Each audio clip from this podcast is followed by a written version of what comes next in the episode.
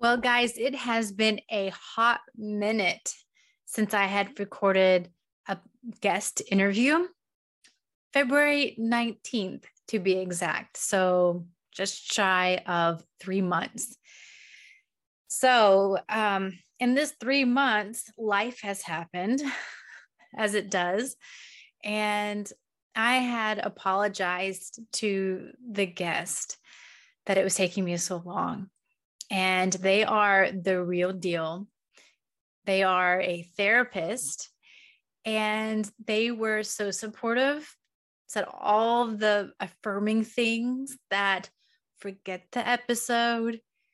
Your well being and mental health is so much more important. Your family needs you, you need yourself. You need to be there for yourself. Um, the podcast can wait. So I just wanted to tell that to you, just so that you know going into this that they are, again, the real deal. They walk the talk, they are beautiful.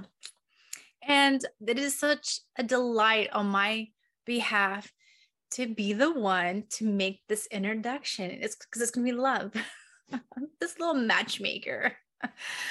Um, I think that's one of the awesome roles that I take on as a podcast host when I have guests on is that I get to fulfill the secret fantasy of being a matchmaker.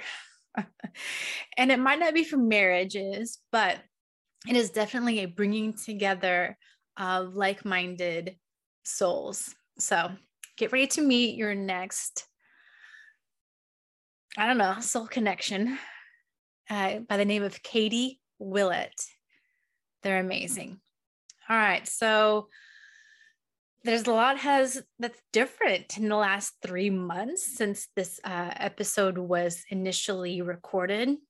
My background here, if you're watching on YouTube, is different, complete with my one of my paintings from many many years ago. Um, I look different on the outside. I have these fun eyelash extensions. And on the inside, boy, I feel really, really different. Uh, we're in this eclipse portal. Um, I've been through the Ecstatic Forest Festival. I feel like I am definitely a different person than I was when I recorded this three months ago. So it's exciting. It's exciting. Um, what else did I want to mention? I think that the timing is really neat. You'll hear Katie and I talk about Holisticism Hub several times in this interview. So, guess what? I found another cool person in Holisticism Hub through Free Offering Fridays, Caroline of Ninth House Life. She was offering these free one on one-on-one um, clarity calls. She's a psychic. So I had that meeting with her on Sunday evening, and she doesn't know anything about me. But she was connecting and she said, Do you offer, is one of your offerings related to human design? I'm like, Actually, yes, it is. She said that my guides were telling her that I needed to use human design as the container for my sessions. And then kind of just intuit what the person I'm working with what they need. And I'm and just pick from my different tools that I've accumulated whether it's numerology or hypnosis or dream work or etc again tailor the experience to that person and to offer them for free, um, at least initially, until I get a feeling of the flow or exactly what I want it to look like, what feels more com- most comfortable for me. And she really encouraged me to add um, Reiki to it. Those of you who are familiar with my offerings, you know that I am Reiki level one certified, but I hadn't really done anything with it. So she encouraged me to really move forward with that. So I will be trying to incorporate that more into my sessions. And I had to create a name for it. So I called it Sandbox Healing Adventures. So we'll we'll see what comes of it. But yeah, feel free to take it uh, advantage of that. I'd love to meet you inside the sandbox and see what see what comes up. Um, but speaking of timing, okay, so that happened sun, Sunday night. Well, Monday, I I completely changed up my website uh, to offer these sandbox healing adventures and kind of get rid of all the other smaller offerings so that I can combine it into this one larger container. And because I don't like to wait. Those of you who know me, like just just to do it. So that instant gratification. So I did that Monday morning. Monday afternoons, we're talking about yesterday. Um, I was working some more editing, doing some last minute editing on the podcast. And I come across the part in the interview where we talk about that exact same thing of creating like a toolkit and being able to tailor your offering to your client to exactly what it is that they need because it's not going to be the same for everybody. Everyone's different, their needs are different. And I'm like, holy cow, it's three months later, and I've just changed, had this amazing session with Caroline, and I completely overhauled that page on my website. And guess what? I'm it's just coming full circle to this conversation that I had with Katie. So feel free to go onto my website, apriliffic.com, and you'll see that there on the first page. Um, what else? Um, this conversation that I had with Katie was initially two hours long, and I was able to edit it down to one and a half hours, which now I'm probably getting it back closer to two hours with this long ass intro. But I had to edit out part of it because she felt as though she had spoken to things like medication and things that she wasn't an expert on and didn't feel comfortable like weighing in on that afterwards after the fact so i i, I went and took that out and then there were some t- some places that kind of had to edit out a little bit word here and there where I came across like I knew what I was talking about with this human design, this or that. Just know that so these are my interests, my hobbies, whether it's human design, numerology, definitely by by no stretch of the imagination am I a expert at all. So if you come across um, a lie, a non-fact, fake news uh, that I say in the podcast, just just shake your head and be like, "Oh, April," and feel free to send me email too, and that way I can do a public retraction. that would be fine with me too. So, anyway, just really sit back and enjoy this conversation with Katie. You're going to love them. Uh, if you are enjoying this podcast, you're enjoying what I'm putting out there, the most concrete way of supporting me and my work is through Patreon. You can go to patreon.com forward slash Apriliffic, and I'll have that link in the show notes. But I have two tiers of support. One's $5 a month, the other is $10 a month. I call my supporters um, well, it's part of my thunder because a pack of dragons is called a thunder. So I just love that. So please feel free to join my thunder. It's pretty small, intimate group. There are two people in there right now hanging out with me and their support they've been with me for over a year now so i want to give a huge thank you and shout out to courtney and becky you guys rock um, yeah, I, I just love you. Thank you so much. So if you want to join us over there, again, patreon.com forward slash Apriliffic. Again, uh, what I, I think where I started to go with that is that the money from that helps cover the cost of website, domain name, etc. So it's a really fun hobby doing all of this. And this just helps me keep it going. Or another way that's not monetary, but is very meaningful to me is love letters, AKA fan mail, AKA any kind of communication.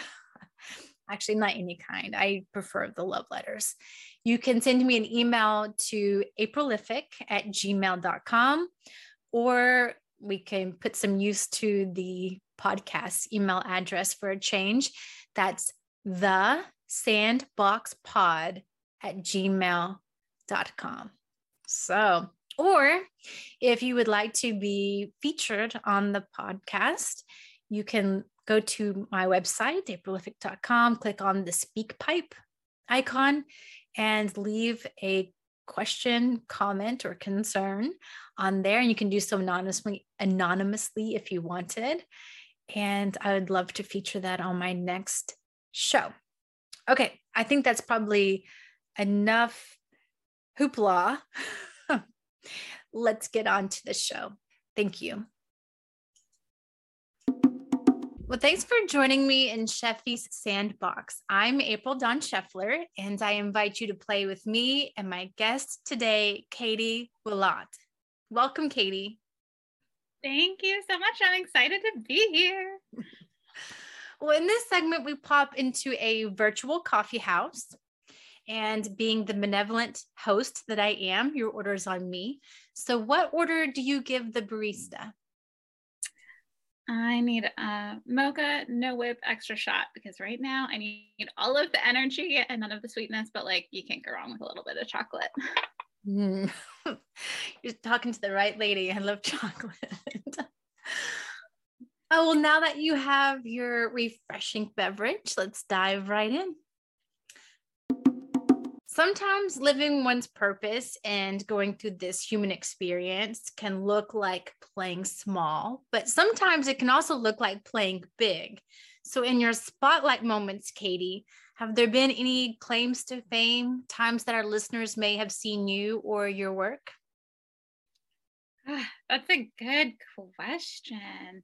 I wish I could say that I've published a book like one of your previous guests. That was such a great pandemic win. But I have done a lot of different workshops on the intersections of identity between really all of the parts of ourselves that are hidden behind the mask we wear at various workshops, but those were all in the pre-pandemic times. And do those even exist anymore? I do. They do. They do, and they're coming back. Guests are asked to choose a word or phrase that they would like to hear used more often in everyday conversation, something that doesn't get enough play or enough airtime. And the prior guest chose the word bamboozle so you're tasked to try and somehow fit that word into our conversation today, okay?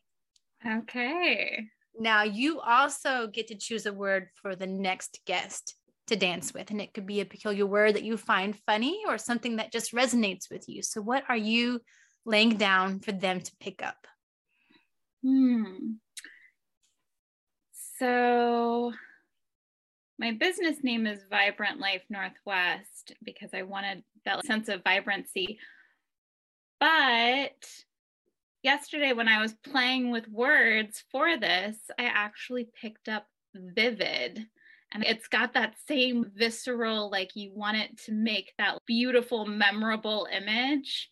But I don't know, it also looks kind of villainous. And I like that. Maybe I've been too into like my Disney princess coffee mugs lately with the dripping apple, but vivid, is mm. the hmm. one I'll use. Well, it speaks to your work too of combining the different aspects of ourselves. So I like that the vivaciousness and the villain all kind of swirled together. Vivacious. That's a good word too. See, V words are just a little bit sexier. They are. They are. So, Katie, how can people find out more about you and what you're making in your own sandbox? Yeah, so you can find me at Vibrant Life Northwest, and my tagline is I'm a queer therapist who lives in the woods. I help people really reclaim control over their stories and find the tools for their own sandbox that help them to grow and thrive. And for me, that looks like a lot of self compassion work and a lot of mindfulness work and the occasional full moon ritual because we all need that dedicated intentional time to say this isn't working for me anymore and I don't want it or please let me call in some goodness. So that's my primary. You can find me. I'm always there. And then recently, like one of your previous guests also on holisticism over the past 2 years of the pandemic, how long have we been in this?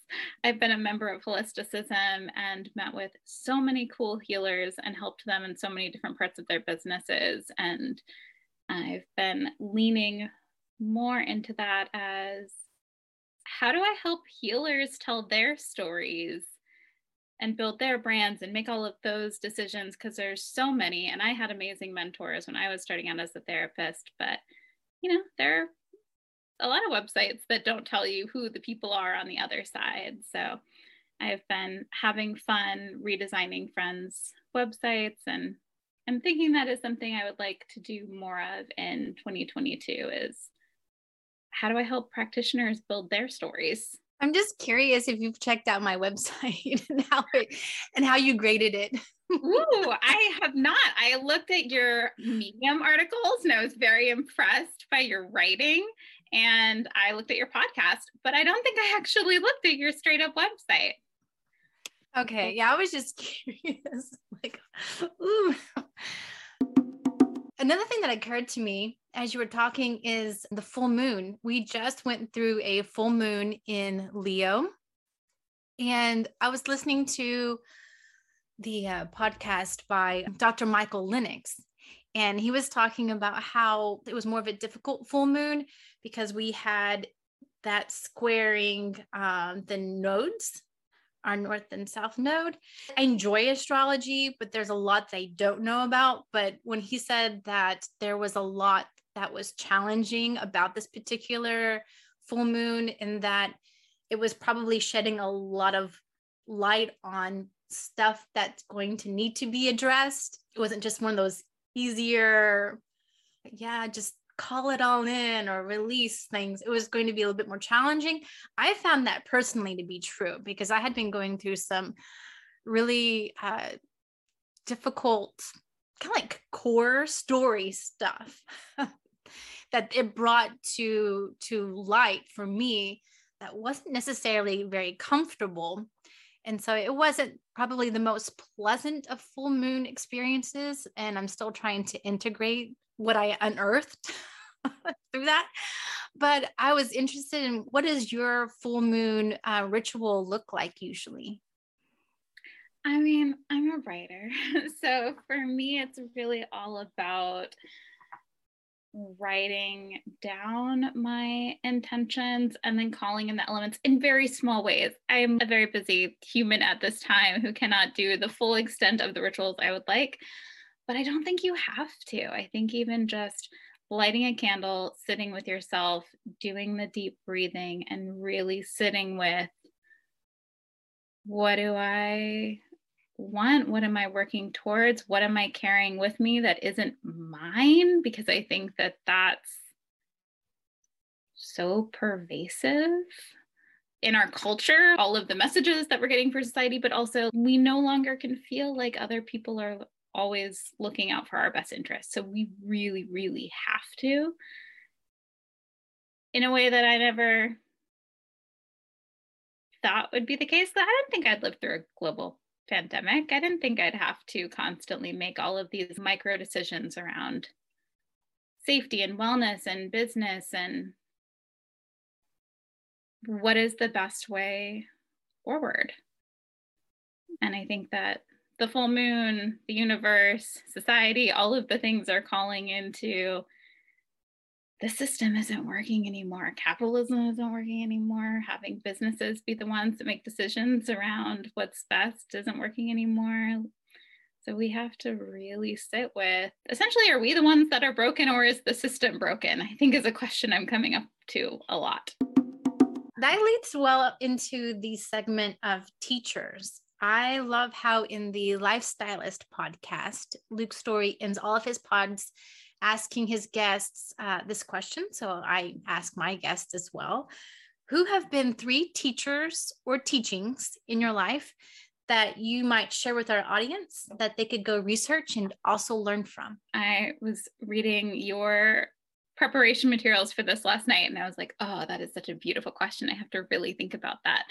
And the first one that came to mind, I was like, oh, this is so both pretentious and cliche, but I'm going to say it because it's real, which is Gandhi.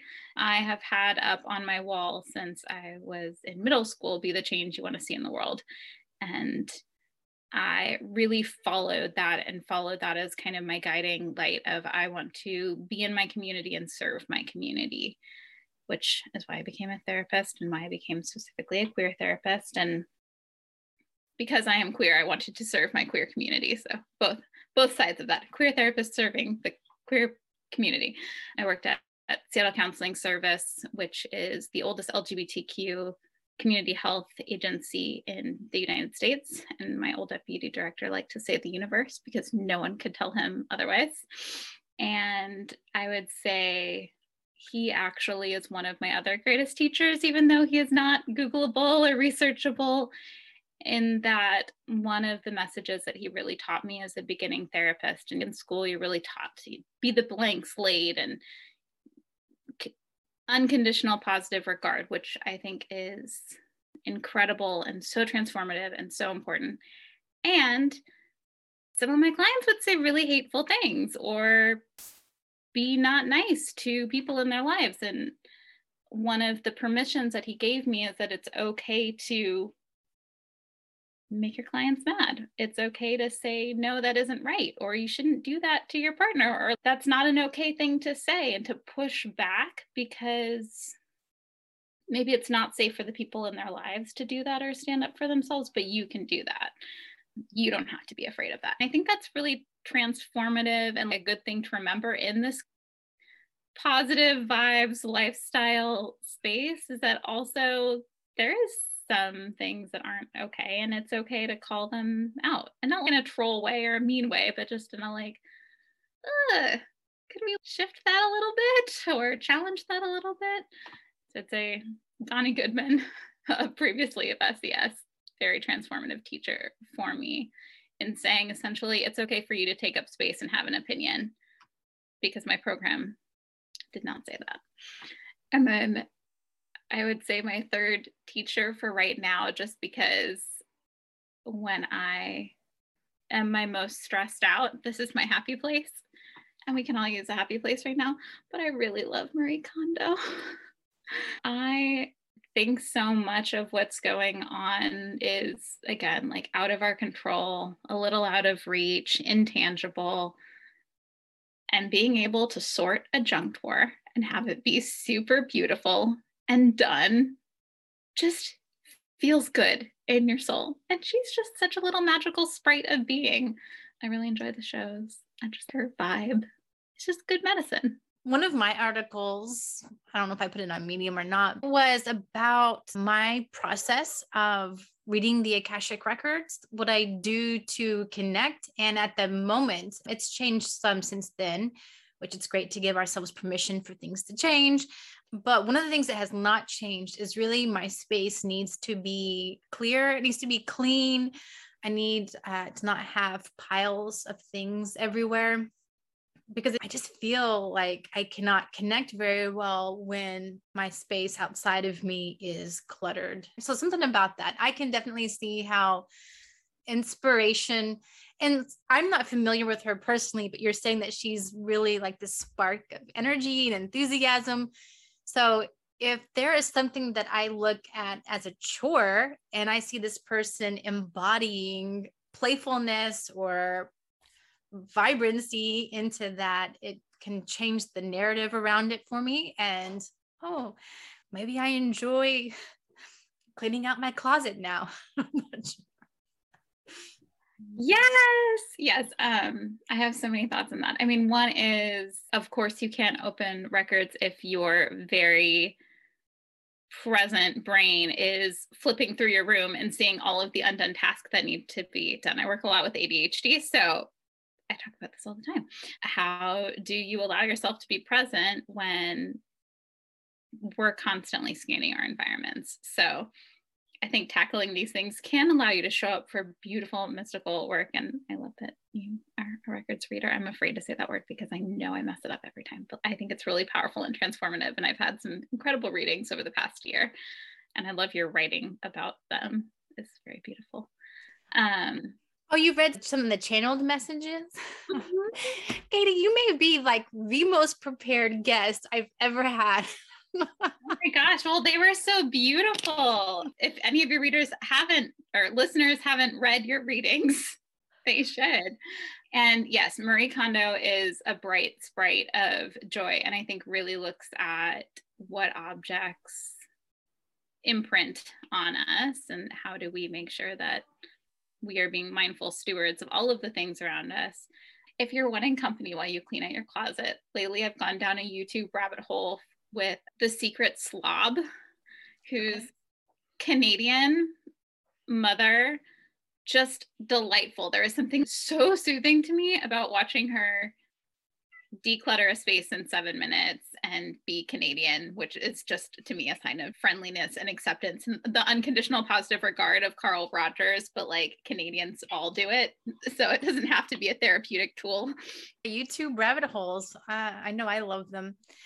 And I'll come across so many YouTube recommendations that I've learned like while it's being presented to me, I'll go ahead and click on the link and I will save it to my watch later list because then later on, when I am just wasting time, you know, scrolling through the internet or through YouTube, I can have this this mother load of great material instead of stuff that rots my brain. so, Katie, do you have ADHD yourself? That's a really great question. I definitely am neurodivergent in my own ways. I recently went to a psychiatrist to see, you know, what are all of the names of what's going on in my brain by someone with more initials than me, which is, you know, a fun game.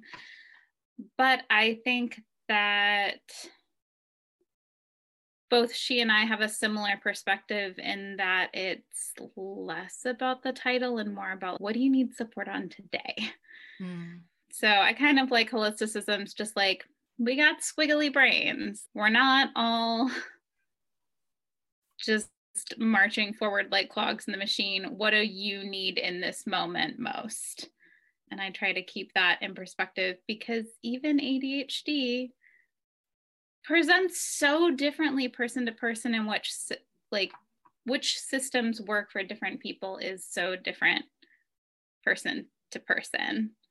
Okay i'm just curious because one of my best friends is she's been entertaining um, that entertaining sounds like you're being entertained by it but she's entertaining the idea that or exploring rather the possibility of being adhd and it seems like it's twofold in that it would be a relief to actually have a reason for something and to have a cause and be like, okay, this is why um, I find so many obstacles or challenges or why I'm not accomplishing what it is that I want to do is because I have this thing, this challenge. But on the flip side of that, she's kind of worried that if she does get um, a diagnosis, then does that in its own way set her back because now she has a box that she's put herself in and does she want to go down all the rabbit holes that that presents like with medication and maybe getting dependent on something there's you know i didn't realize how much goes into all of that as someone explores am I or am I not squiggly brained, which the squiggly brained, I think people can identify pretty up, upfront. Okay, yes, that's definitely me. But with the ADHD, I don't know. So any any thoughts or suggestions for someone who is just starting out on the information gathering end? Yes, I have actually so many resources that I can send you, but there are some really good help guides, and I'll send you because if you just Google ADHD help guide, you'll go down again too many rabbit holes, and I'll send you mm-hmm. kind of my more clear ones that I like. But I think looking at some more tangible professional resources and seeing does this stuff resonate, does it not? Looking at getting scheduled with a psychiatrist or psychologist to get an evaluation some of that matters more depending on whether you are interested in medication management because you're going to have to have an official diagnosis to try something like stimulants. So, if they're exploring ADHD and what their options are, and maybe they're not super excited about going the medication route, what would be some suggestions from you on the best, best places to look and to get started? Because yeah like you said there's so much information out there and not all of it's helpful. Yes.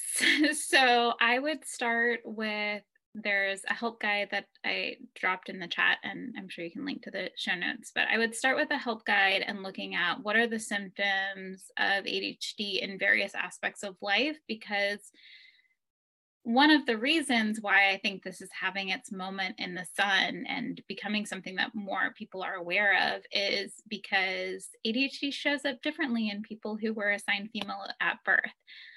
And it oftentimes was caught with like stereotypically, but also like legitimately young hyperactive boys. Those are the cases of ADHD that got caught because they're disruptive, quote unquote.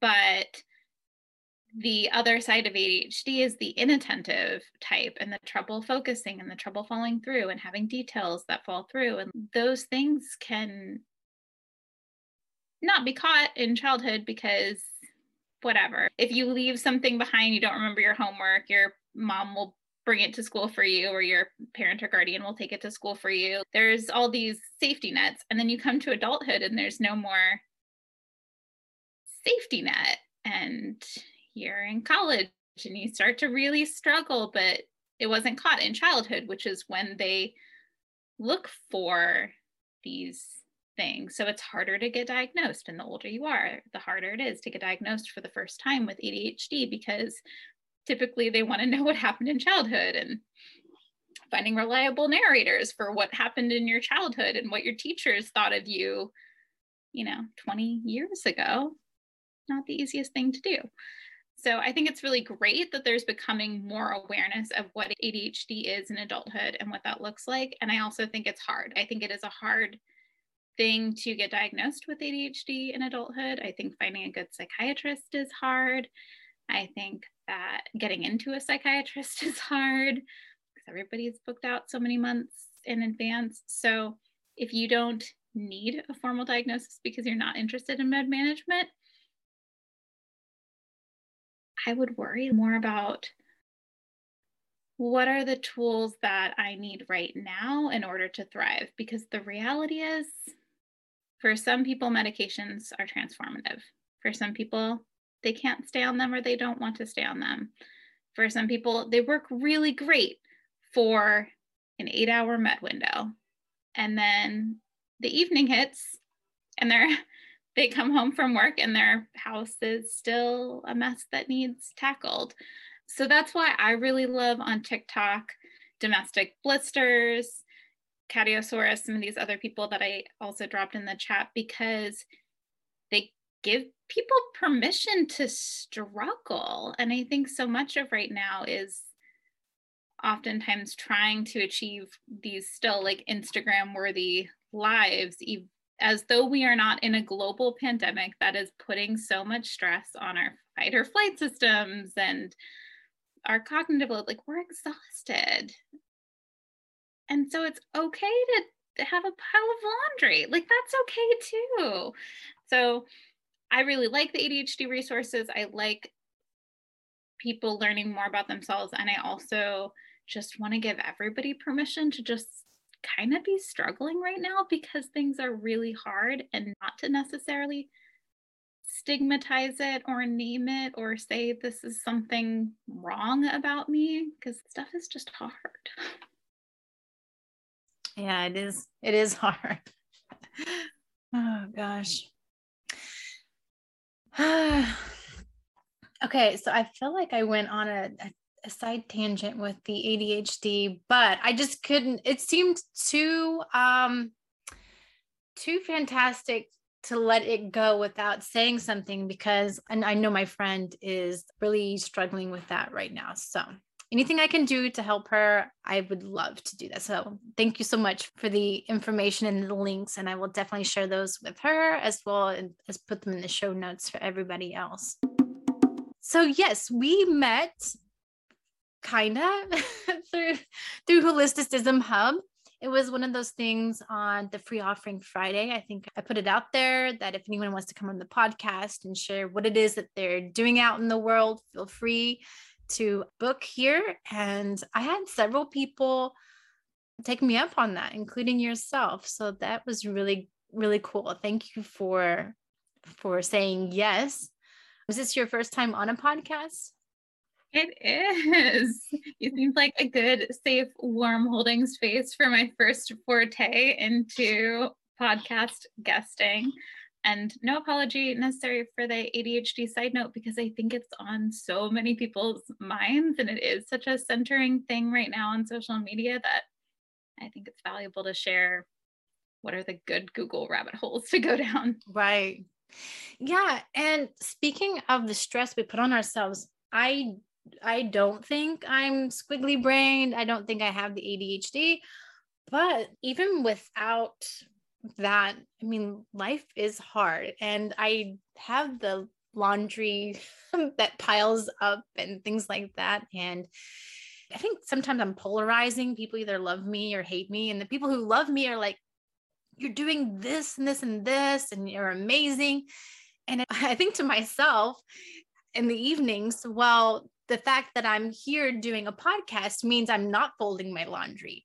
With me writing this article I'm using that time not doing something else. I'm not creating home cooked meals for my family.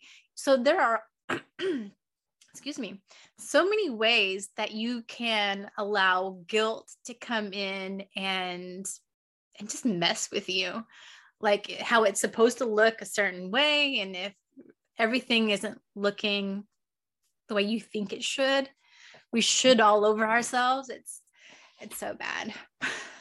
we do. And I, I think you'll like domestic blisters for that reason. But one of the quotes I heard, I don't know, forever ago, which was essentially you don't want on your tombstone well the dishes were done like you that is want so to true. behind a legacy of all of these beautiful like your podcast can transform people's lives forever. These articles can touch people. You never know who your messages are reaching at the right time. And that that could pay off tomorrow and that could pay off 3 years from now. But i think having stories out there and messages out there available is helpful.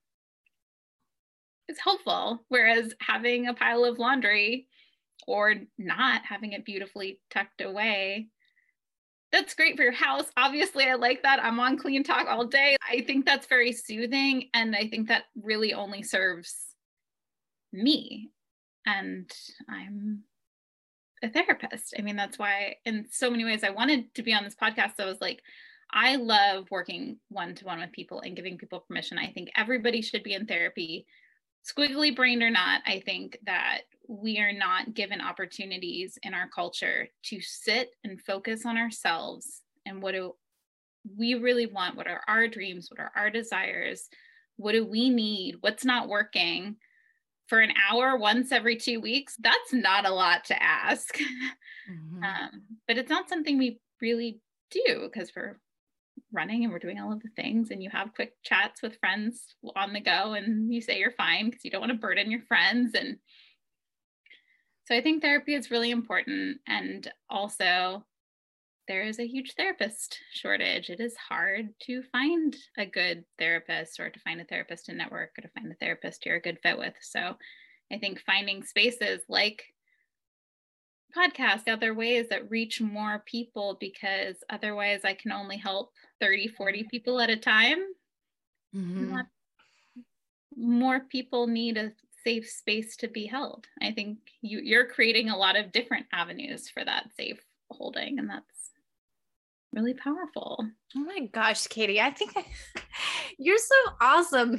Come in here and uh, just tell me I'm doing all these wonderful things. It's really cool because honestly, I guess I don't, um, I don't this sounds bad like i i'm fishing for it but i don't hear it a whole lot and so i question a lot why am i doing this? Is, is it just for me? And i think for, in a way it is for me which i think any real true therapy is you helping yourself and that helping other people. So these great conversations i'm having with people they help me and i'm hoping that in the process of me being helped, it's modeling to others um, how they can be helped as well, or they can take something from it. So, anyway, thank you for all your affirmations today. I'm like, getting free therapy, Katie. good. I think that's really important. I think it's so good that you do it for you because like I said, one of my other current rabbit holes is is down the marketing rabbit holes. And Google doesn't trust a website that hasn't been around for more than six months. It doesn't trust lack of consistency because it doesn't know if you're going to start a blog and abandon it in a month or two, because we all have projects we've tried and let go of along the way. And that's totally fine. But I think if you're doing it for an immediate payoff, you're going to be one of those blogs that disappears because there is no immediate payoff for yeah, there's not but we're taught that it happens these overnight sensations and if you just work hard enough or you're just you that things will magically happen overnight and that has not been reflected in my experience Mm-hmm. So yes, finding finding your joy, your bliss in the process is is key. So and you never know when that will hit. I mean, how many uh, gosh, as a queer therapist, I hate that this is the example that's the first one that comes to mind, but J.K. Rowling, uh, um, she got so many rejection letters before Harry Potter came to be, and while I personally like to disconnect the author from the product because I think the universe would have downloaded it into someone else, if not her. Appreciate Harry Potter and find J.K. Rowling's beliefs problematic. But I'll just say, in conversation with a recent podcast guest, we were talking about that same thing, and that being able to separate the person and their personal belief systems from what it is that they are espousing or they're producing or they're championing because we're all flawed in one way or another. And maybe we didn't always believe what we believed today. So if you held against us what we said 30 years ago whatever we're not the same person. So i really believe in not canceling something or someone just because of I feel like there could be a separation of between the person and this really great thing that they've put out into the world. So we were, talking about using personal discretion and not telling someone else what is good or bad or should be believed or not, but leaving that up to your own what feels true to you, what resonates and what doesn't, and, you know, leaving the rest. You don't have to become militant about it and Mm-hmm. yeah, and I'm just going to build you back up again, which is that I really loved your article. Does not liking people make me a bad spiritual being? Oh, yeah. I do think that that's something that people process through, and I do think so much of like what you said is what is the energy that you're getting from this person and do you want to let that in mm-hmm. yeah katie i feel like if we let this silence go too much longer i'm going to launch into other therapeutic things. That's, going to go into another therapy session yeah. because I feel seen. it does feel like a very safe place. So I can understand why people want to talk to you. Um, but rather than us going into something that's just going to be helpful for me and um, yeah probably be a little bit too specific in that i wouldn't be able to release it even if i wanted to because in relationships with me and other people and the lessons that i'm i'm learning from that and what it's bringing up that's uncomfortable um yeah let's switch to something that i can release and that would be helpful for other people. So a queer therapist if you would for the listeners who are not hip on the latest lingo is and i guess sometimes we just don't we don't ask because we don't want to feel like we don't know or we don't want other people to like oh you don't know queer do people in the queer community like being called queer or is there another label if a label is needed tell us what what's happening with that because you know, gay, I think used to be good and queer was bad. I don't know. Has it flip flopped?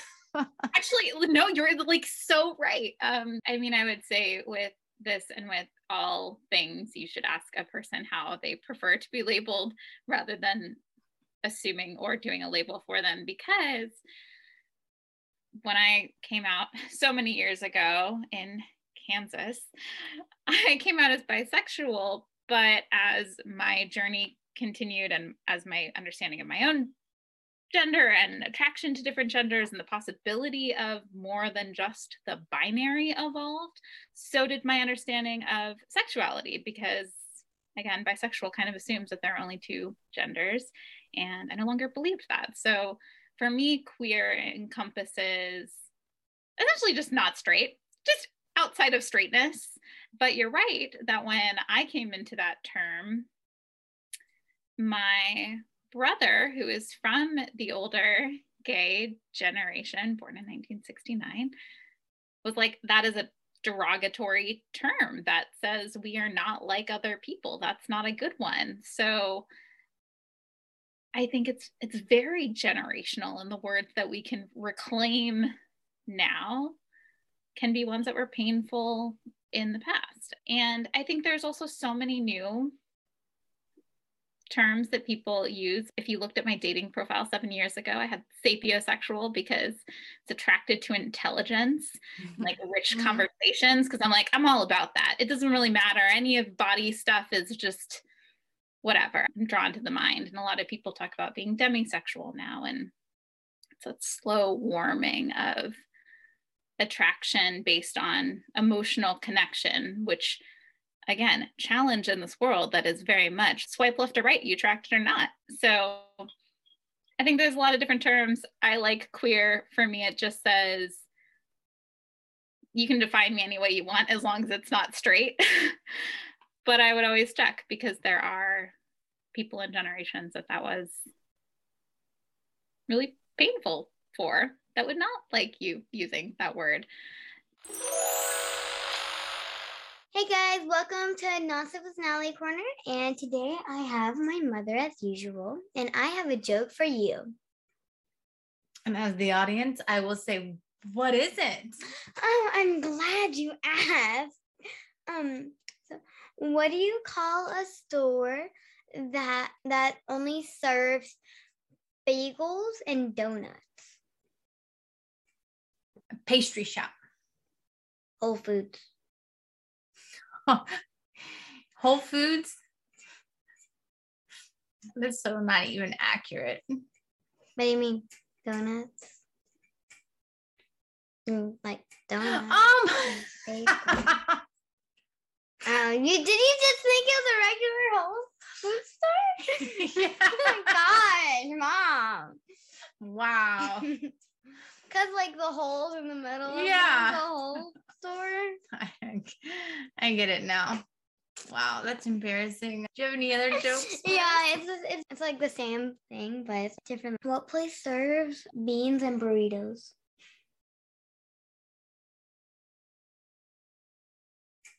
Taco Bell. Gas station. beans and burritos? Yeah. I mean, Because it's accurate. with- I mean, it's accurate with me. Oh gosh. And also pizza. I think it's just getting worse. Let's just okay. Close out your segment. Um, can I have another one? Just one more. No, I'm, it's getting worse. Okay, just say bye for now. Bye. Bye.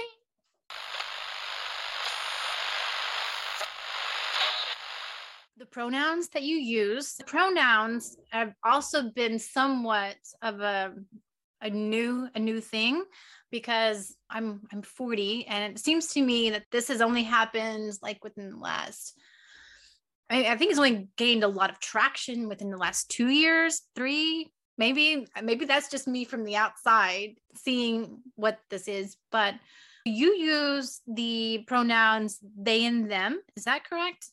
Okay. I have a problem with that simply because of the English. It doesn't, I always, I get stuck on they being plural. And when I hear someone say they, it, to me, it's either two things. It's either more than one person. And I'm going down this narrative in my brain. And then I'm like, oh, wait, it's one person. And it just kind of gets me befuddled for there for a second. Or the other part of that was to me, it seems a little dehumanizing. Let me just explain because when I'm talking to uh, someone um, on the other end of the phone with the phone company or whoever, and they're speaking as a representative for the company. And usually it's not a great experience, something that I'm having to do, and I'm looking for a refund for wrong charge or something and I'm talking about the experience later, I will tell someone they did this or they did that. And it's understood it was just one person, but they were representative of a very non personalized entity. so, and Katie, we can definitely cut this part out and maybe this will just be for me. Oh no, I think I I think that you are having questions that come up for a lot of people that aren't Queer. yes aren't queer i was going to say aren't 14 because the young kids got this shit like they don't even question it they're just like you get to be who you want to be. I be was like, it could be the age thing too. Yeah. Yes. um either one and i will say i had a similar journey to you in that i moved to seattle from kansas. In kansas i was oftentimes i am sure i was not the only gay one in the room but when we do those leadership games of if you're whatever a cat lover stand up and just see who's around you that shares community for whatever rotary whatever. When it would get to do you identify as lgbtq or back then probably just gay? I would be the only one to stand and there wasn't a conversation about anything beyond the binary. It wasn't until i moved to seattle and i volunteered at camp 10 trees which is a camp for lgbtq youth and families of lgbtq youth.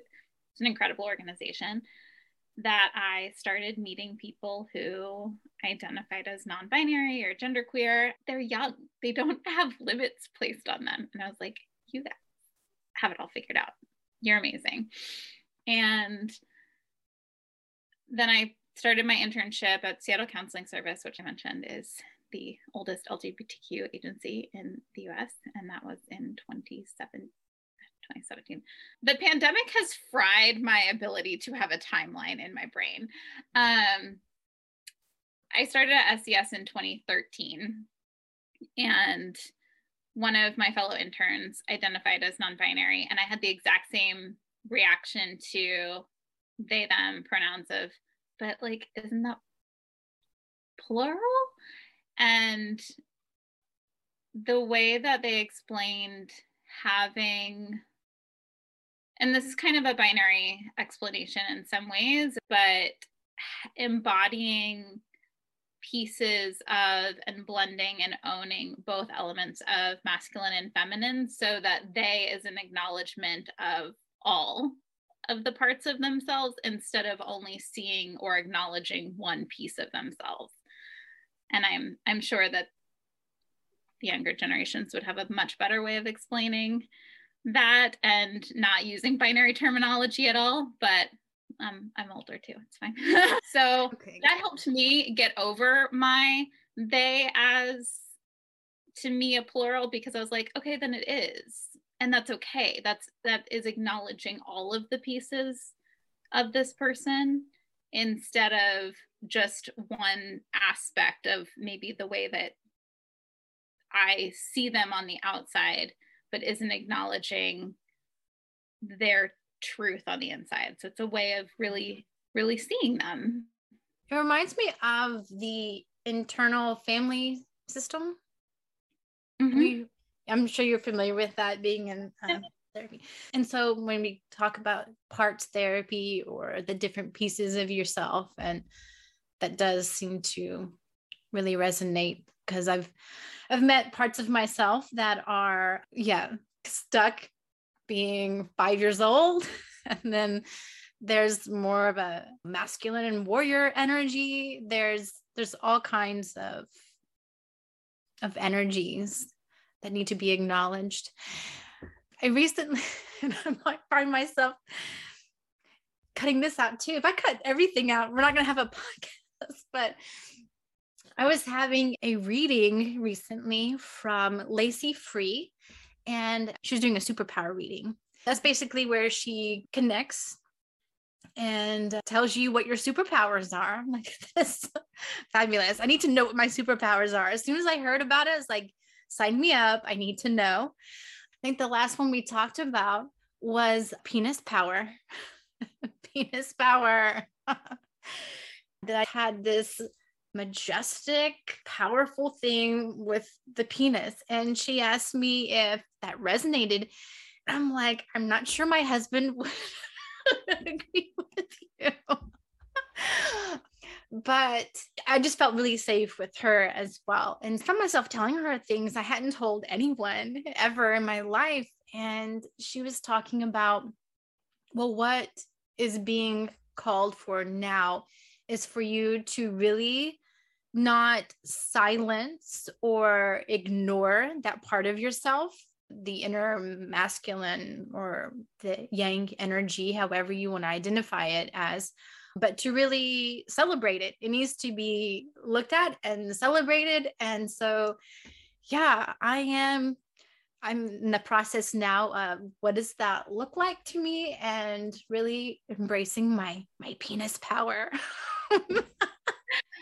Okay, I love that so much. And also I think I think there's so many good rich layers to that. And one is so frequently when I talk to clients about how to price themselves or how to price a speaking engagement or what money to ask for, I'm like, you need to ask for with the confidence of a mediocre white man because they're not afraid to ask for a lot of money or to go for a job that they don't really have all of the qualifications for or whatever. They, they don't have the same conditionings of i'm not worth it or whatever. I shouldn't spend time on a podcast. I should be doing the dishes. I don't think that goes through most cisgender white male brains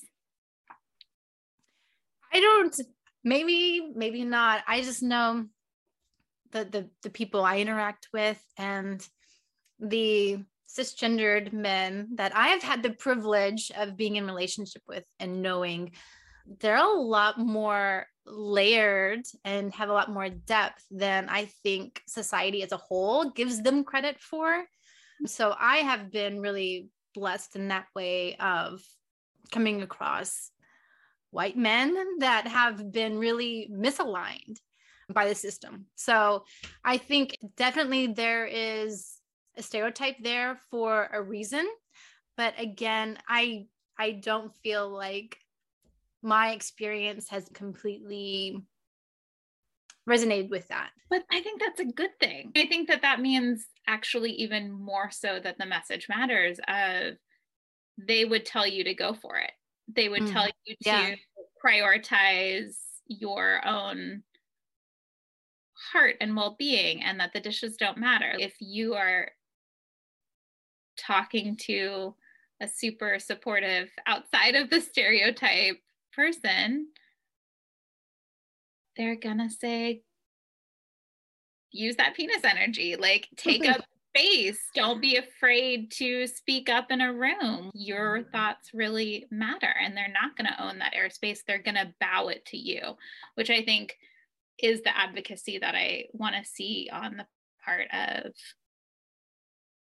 so many is just if if you do have privilege to take up space how do you share that stage I completely forgot what we were talking about, Katie. I was going to say, I don't think you need to edit out really anything. I mean, whatever you're comfortable with, obviously, but I, as a queer therapist in a time that again, and I think you're what you're saying with the men that you have in your life is is true too that like i think we as a society are getting more permission to not be the tough guy that doesn't cry but to show vulnerability and be a stay-at-home dad and we are changing as a culture what which is good.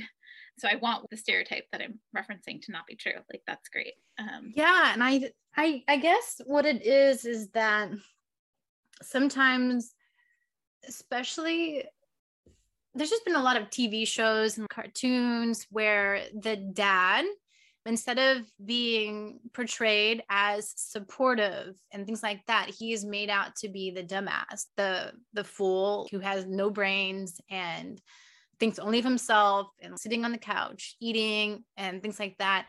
And I just don't feel like that is at all helpful to change the narrative. If you feel like that's what the everyday white man looks like, then making fun of him, I honestly I don't think that that's helping it the situation because I think if it were me, all that would do is to trigger more defense mechanisms, right? I don't know. I just feel like there has to be a better way of of helping men white men to be the people I know that they can be rather than minimizing them or making fun of them or trying to make them feel guilty for being who they are. They were they can't help that they were born white men either. When i referenced that i really meant it as like embody that confidence. I, I know. But um what i was going to say even with the pronouns is when I talked to holisticism about doing the community teaches, I was like, oh, I'm a queer therapist, but like, uh, you know, everybody knows about queer issues and everybody knows about pronouns. And they were like, not everyone does. It's just people are afraid to ask because okay, cool. So I asked. No. So like I think it is powerful that you ask because I think that so many people don't want to seem like they don't already know Mm-hmm. Um, yeah, that's true. So, okay, I was on a little tantrum and I, let me just finish out my temper tantrum yeah, here. My, on my my soapbox. Yeah. I've interviewed several people who identify as people of color, and I love that. But one of the things that they've mentioned is that they feel very underrepresented, underrepresented especially in the spiritual community, and that it's dominated by white women. And, you know, hey, that's me. I'm a middle aged white woman. But at the same time, I can't feel guilty for being that. So, what I'm going to take from that is not feel guilty for being a middle aged white woman, but I'm going to do what I can to leave the door open to use my podcast for people who identify as persons of color to come onto the podcast and share what they're doing and not try and shrink back, but rather just use whatever light I do have and whatever audience I do have to help everyone move forward. And so I think that um, there's just so many nuances to to navigating what the hell is going on because we want to be sensitive to everyone and what's going on around us and not be stuck in binaries or doing things a certain way because that's the way they've always been done.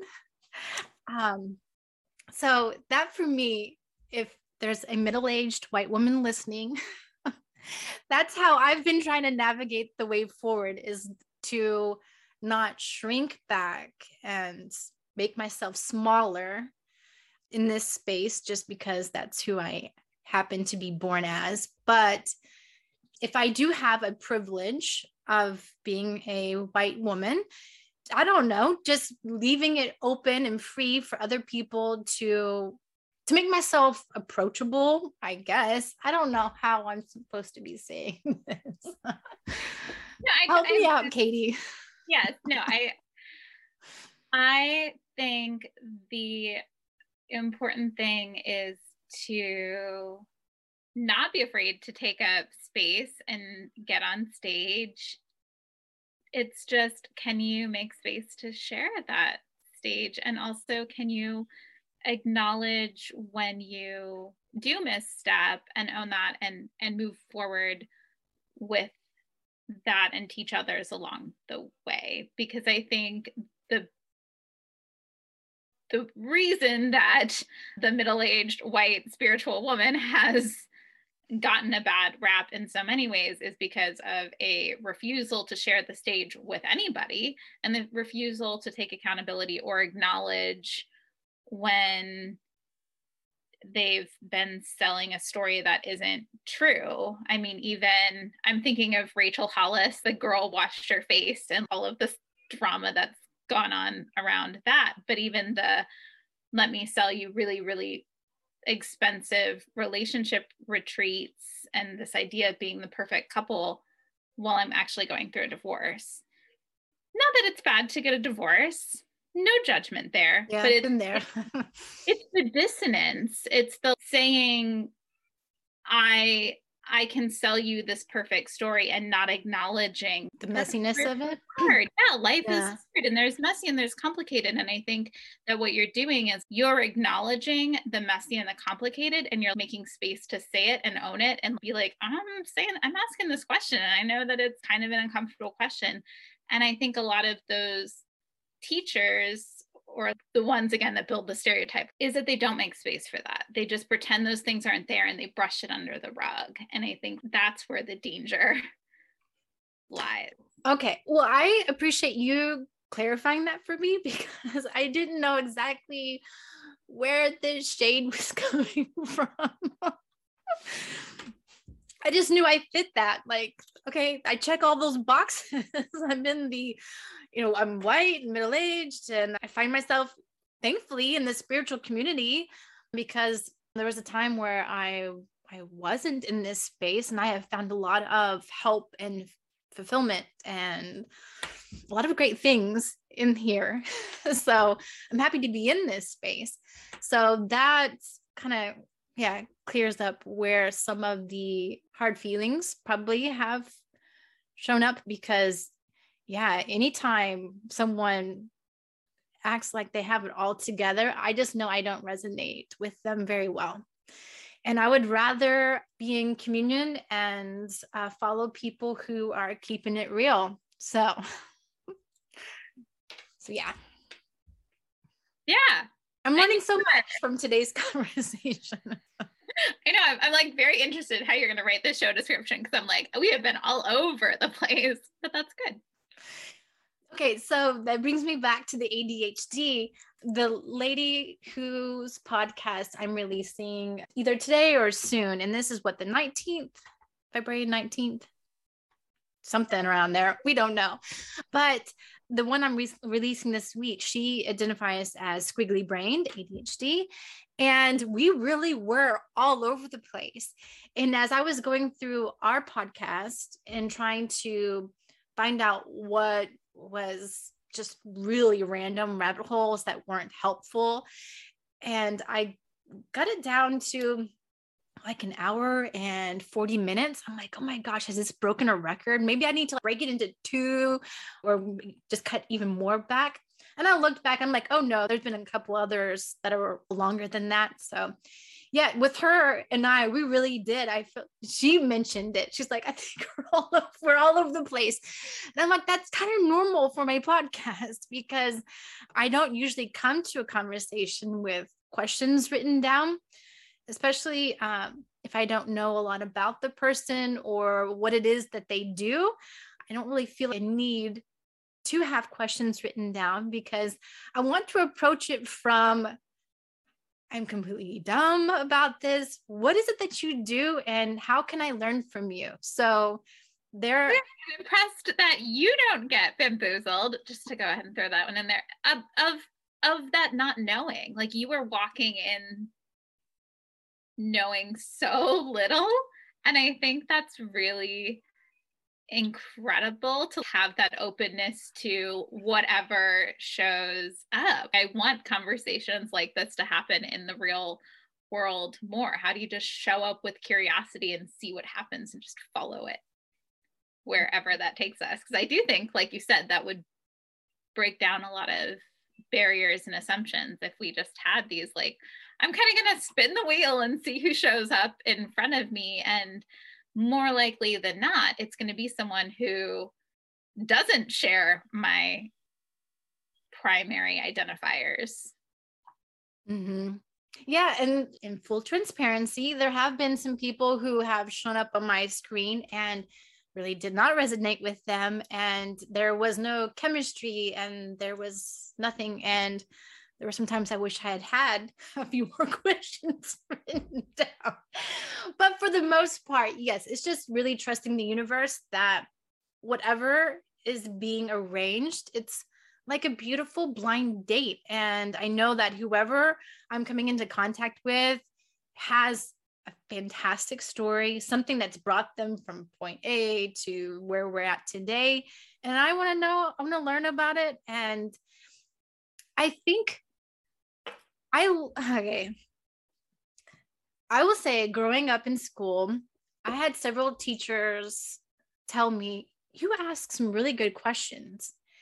And that did not strike me as a compliment because, well, I mean, I knew they meant it as a compliment, but I was like, how does that help me at all? The fact that I ask good questions. I don't know the answer. If I knew the answers, that would be the compliment to me like oh yeah i got this i know but just asking good questions like what makes a bad question versus a good question? But now going into an interview it kind of does serve me well just being able to follow my curiosity and ask questions. And i've learned that people are not so put off by questions as you might think because like some of the stuff that I've dealt with in my past, some of the trauma and baggage that I've hung on to in my mental health journey, um, I actually welcome people asking me questions about it. It helps me not feel so unseen and like, oh, wow, they want to know. And so I can tell them. And by me putting words to it, it helps me process it even further or at least realize what story I've been telling myself about something that I really want to change that. Like that's not that's not a, a story that I enjoy telling and maybe maybe I want to change this up a little bit. So yeah, I think I went off on another tangent. no, I mean your tangents are only frustrating and then i'm like but i wanted to respond to four different parts of that because it was also beautiful which is first off that like of course asking good questions makes you a brilliant podcaster but also that's so important for a spiritual journey to be able to ask questions and have curiosity and keep searching and not just take the first doctrine as truth that that is a gift. And how funny that you would end up re- reaching into the Ashkanic records. I hope I said that right. Akashic, Akashic, Akashic. Yeah. Because that's all about going in and asking. It is. You're so right. Yeah. That's true. Which reminded me, as you were reflecting back to me some of this stuff, my life path number is the number seven. Do you happen to know in numerology what your life path number is? I want to say that it's 11. Okay. But it's been a so, while since I've dug at astrology. I've been into human design recently, but Enneagram, I could tell you that one off the top of my what's, head. What's your Enneagram? My Enneagram is four. Okay. Do you want to take a guess at mine? mm, two. Um, no. That's another cool thing about the Enneagram, right? It is one of the few systems that I've come across that you get to say who you are. And I'm thinking as a queer therapist, you're all about that. Like, let's destroy other people telling you who you are.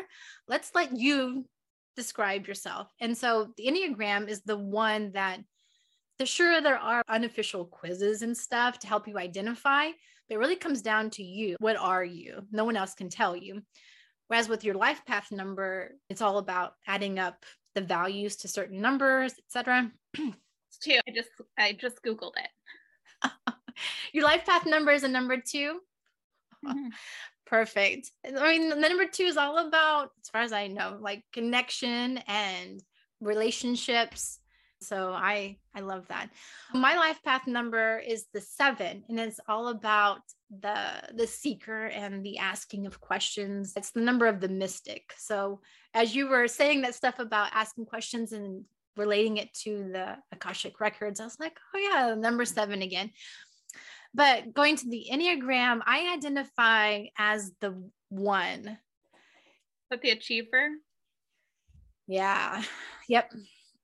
I guess the part of the story that I've told myself that I'm that I'm coming across that wow, again, this is not a story that I that I want to continue to tell, is that it was not okay to be myself and it's not okay to make mistakes. I know people say, of course, you're going to make mistakes. That's human. But somewhere along the way, I was telling myself that it was not okay to be me. It was not okay to make mistakes. So I really identify with that one, with that Enneagram one energy of always needing to prove myself to be to be lovable. I need to keep proving myself worthy, I guess.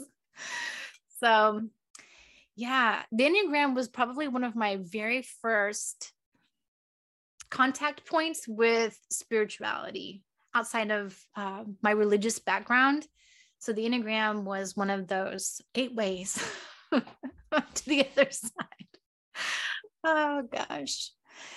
Tell, tell us about the Enneagram 4.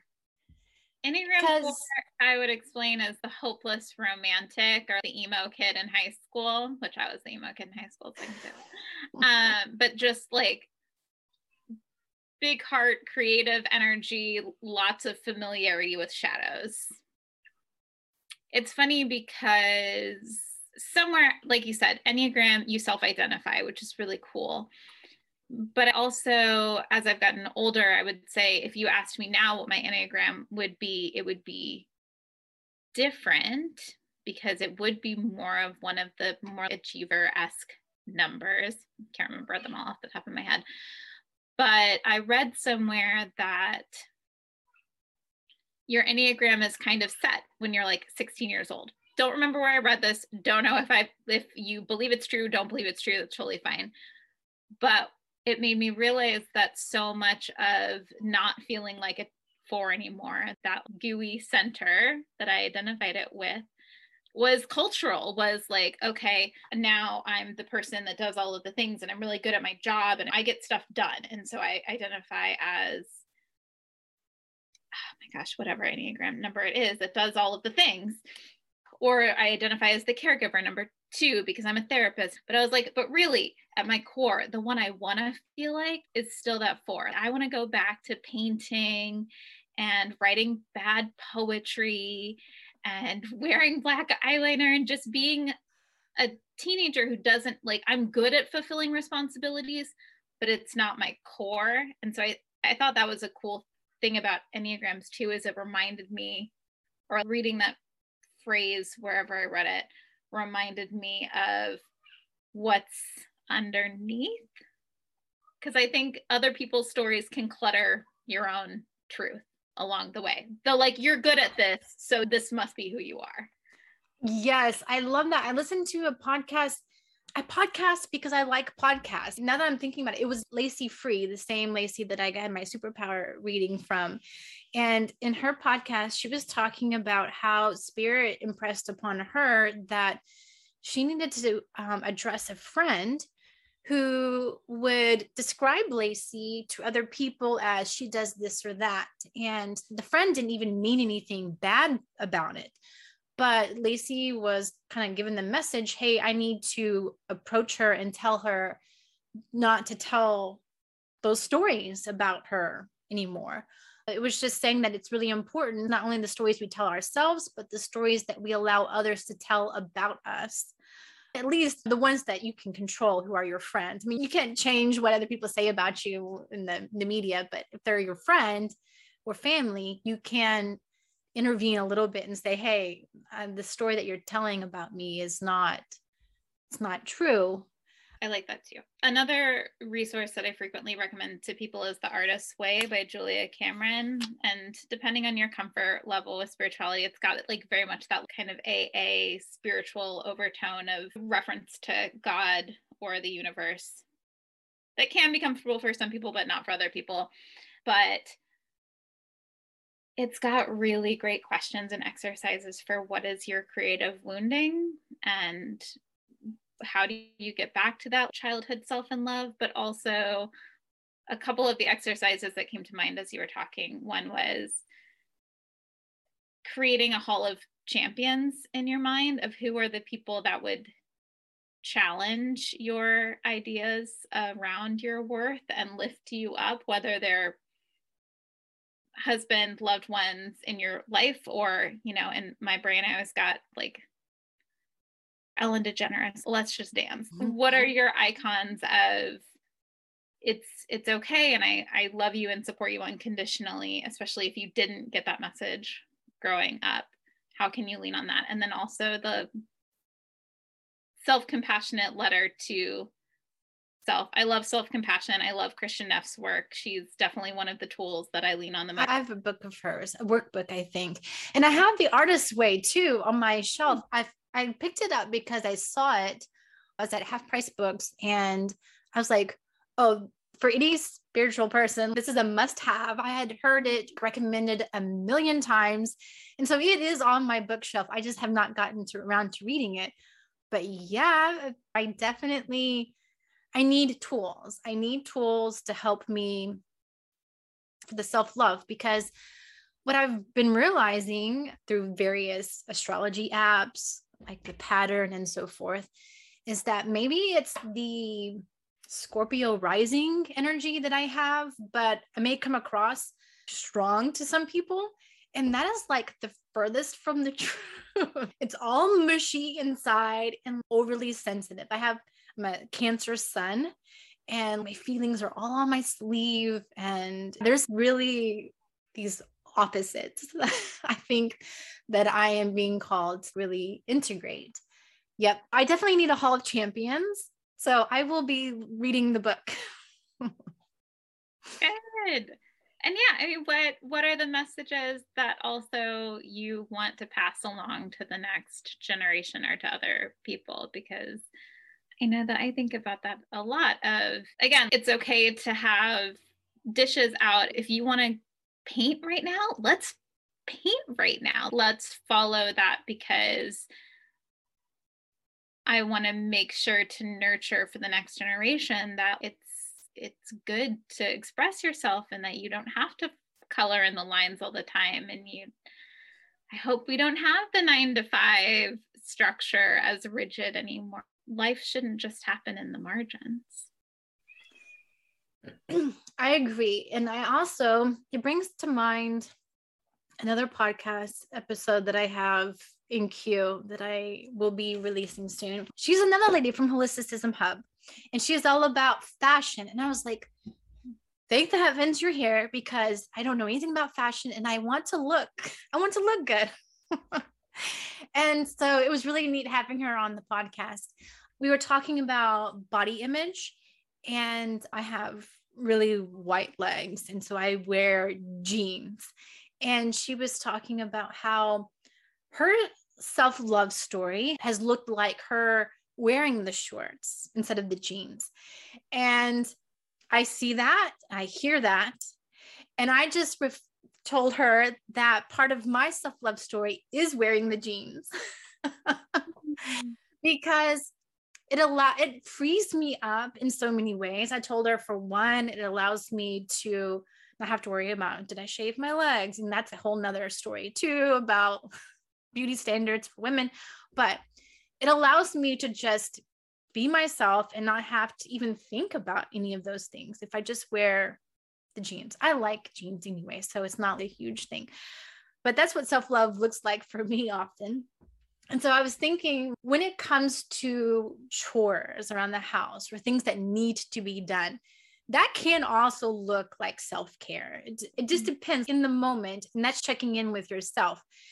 Doing this laundry, is that actually taking care of me and my peace of mind? Because I want to be able to tap into the Akashic records later. And I can't do that if I know my house looks like a tornado. So it is, I think it's such a balance. And I think if we just tap in more and train ourselves to listen, we're able to hear what we need. And sometimes that looks like folding the laundry, and sometimes it looks like letting the laundry go an extra day and painting with your kid or whatever. So I'm trying to do that more, just check in with myself instead of looking externally for validation. Okay, I'm getting good feedback. This means this is what I should be doing, or oh, I'm getting silence or or not so much affirmation here i need to not do that i'm trying to listen more inside like what feels good what nourishes me and acting from that place so just go back a couple three dozen steps in our conversation it was interesting because we were talking about the enneagram and how we may feel like we have different flavors. It reminded me about the wings in mm-hmm. the Enneagram. I forgot about the wings. Yes, I'm definitely a wing three, which is also the again like get her get her done stuff. It's funny because I often relate it back to astrology too, where I'm a Scorpio sun. So again, mm. Moody romantic darkness is kind of Scorpio, and I'm a Capricorn rising, which is kind of like the wing three, which is good work ethic, very organized, get things done. So I think all of these systems play well with each other. They, they do. They really do. I had a podcast episode about not finding my one thing. And it's about how I've been going from one thing to the next, hoping that something will be the fit. And I'll be like, oh, yeah, this is what I was born to do. I'm good at it and I can help people.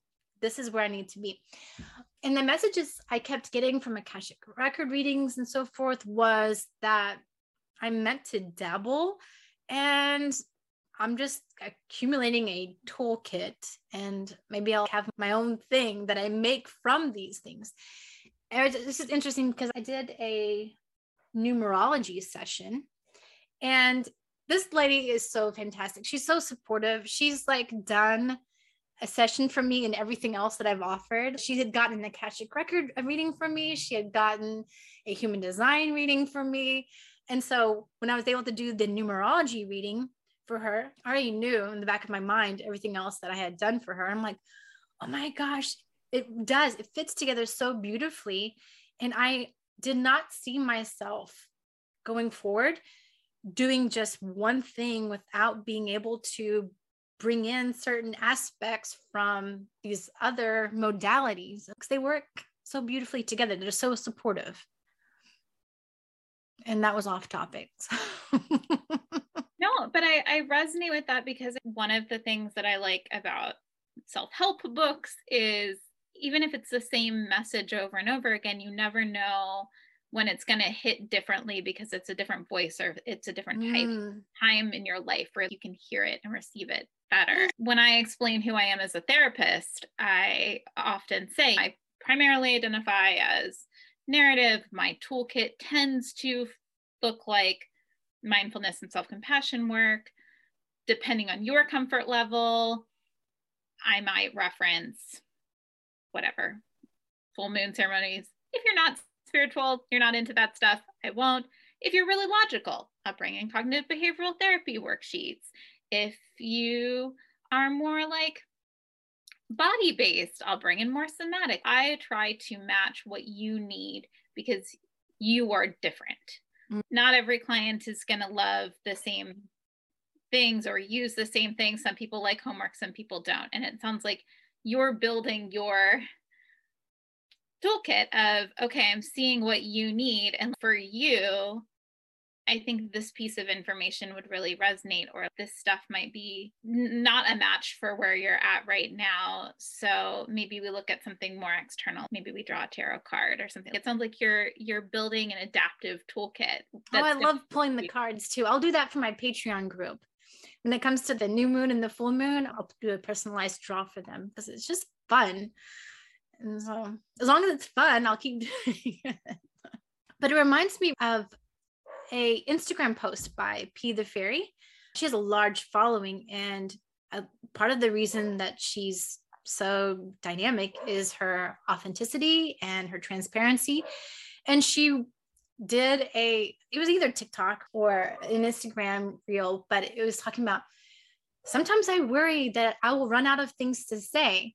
And then I realized that I just have to keep saying the same thing over and over again, but you know, in a slightly different way or in my own words. I can't say exactly the way she did it, but it was just that you never have to be afraid of not being relevant anymore because it's going to be relevant no matter if you say the same thing over and over again because timing like you said timing environment voice it all matters and it brought to mind something like a week and a half ago in human design speaking of which remind me when i'm done with this thought to tell me what your the profile is okay but i have a completely open solar plexus in my human design chart and hearing Karen Curry Parker talking about what that meant.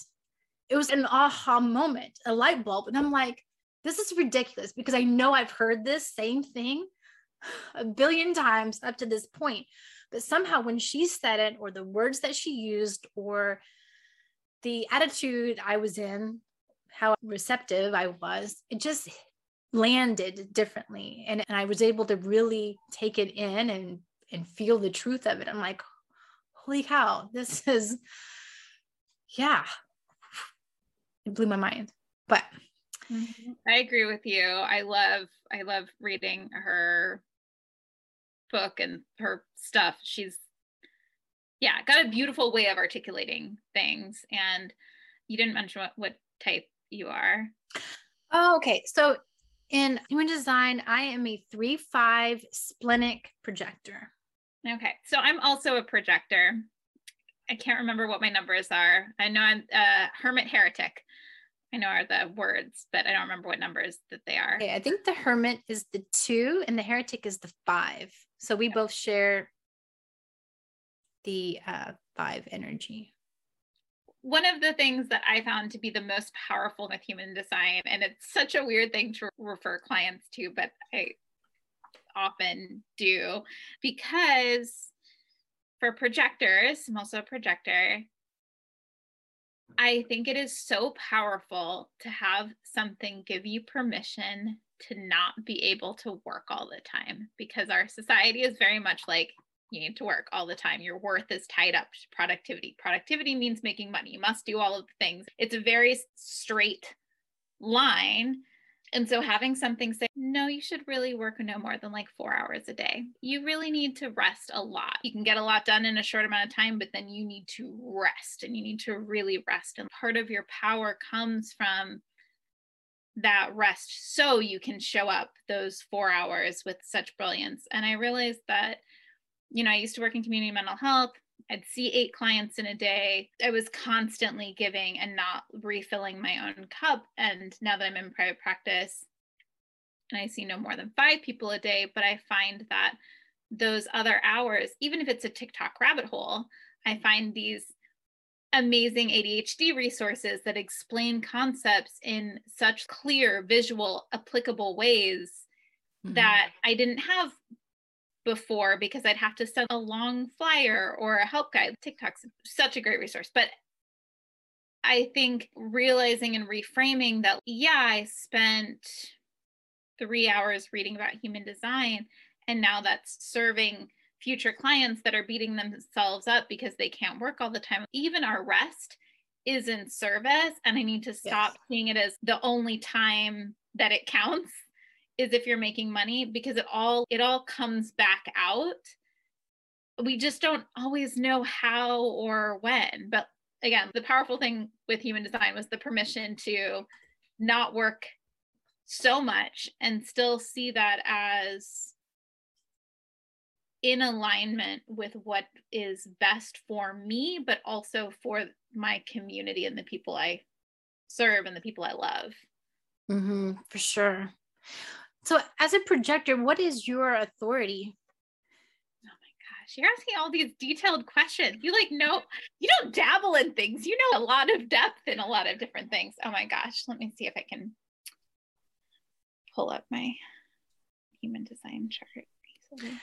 I just I, I find it really interesting because with the splenic authority that I have, it's really quiet and in the moment. And how it's described is that it speaks once and it's gone. It kind of reminds me in biblical terms, like that still small voice. Um, you have to listen in the moment because after that it's gone. And it's like, wow, how helpful is that? like you need to you need to be able to access that again, but it's tapping in in the moment to listen to what is your spleen, your gut, uh, your intuition telling you. And some other people, if they have like their solar plexus defined, their emotional projector, the solar plexus makes itself known. It's louder because it's emotions. I've had so many incredible human design readers. They would be so sad that I can't just like uh, out of my head, but so you are a self projected projector, an SPP.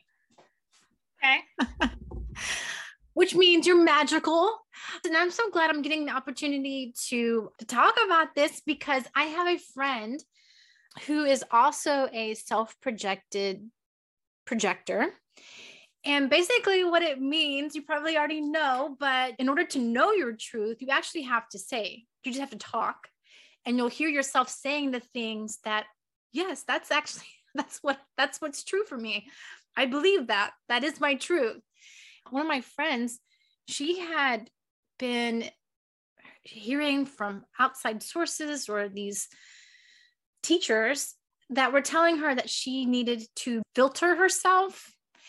And i mean i guess i can see how self-projected projectors they need to even be more careful because their insight is even more penetrating than than another uh, projector even. But i did not agree she needed to quiet her voice because I'm, I'm like you need to ramble. That's the way that you know your truth and yeah talk. Maybe these human design teachers are just telling you not to talk to the wrong people. Maybe you need to be talking to the people who will allow themselves to be sounding boards. Um, I raised my hand, you know, I'll, I'm willing ramble to me. I would love to be able to serve you in that way by being a sounding board so that mm-hmm. you can know your truth by talking, but you need to talk. So, does any of that ring true for you as a self projected projector?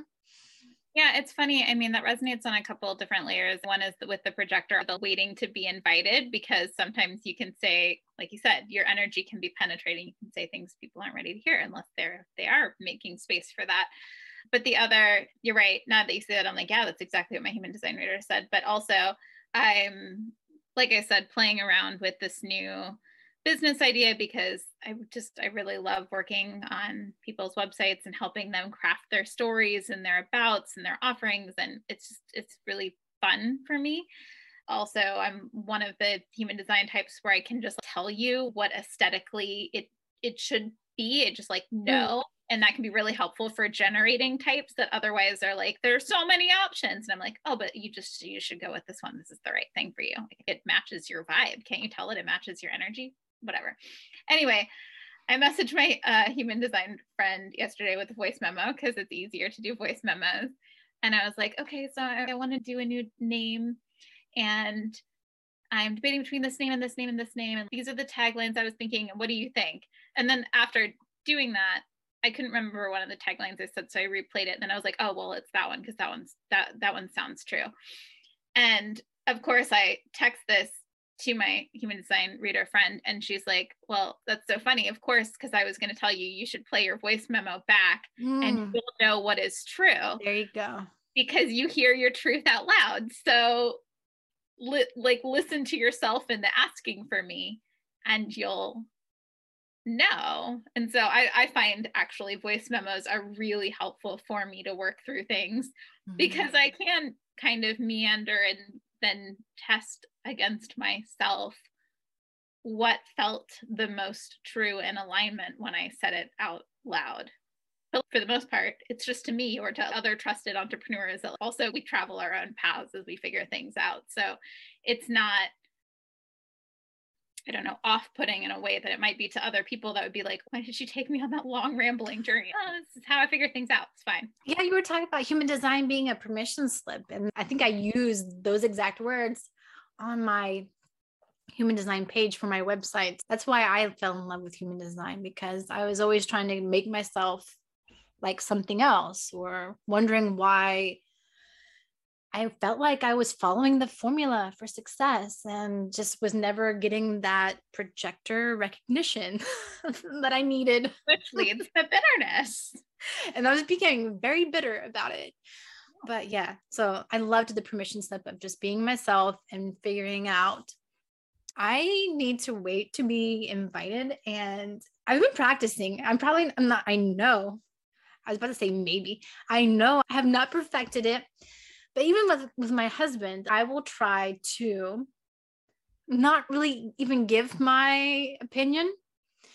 The old me would have been like, but that's my husband, that's my partner. I should be able to give my thoughts and opinions. And then the human design informed me is like, by me being a sounding board, that is me being supportive. And I know from track record, even if I do spit out my my words of wisdom, it's not going to be acted upon and I'll just be bitter because of it. So I need to just wait to be recognized. And in the meantime, show that how did you say it? That unconditional positive regard. mm-hmm. Carl Rogers. That whole part about waiting for the invitation. At first, it was like, oh my gosh, that that really sucks. No one wants to wait.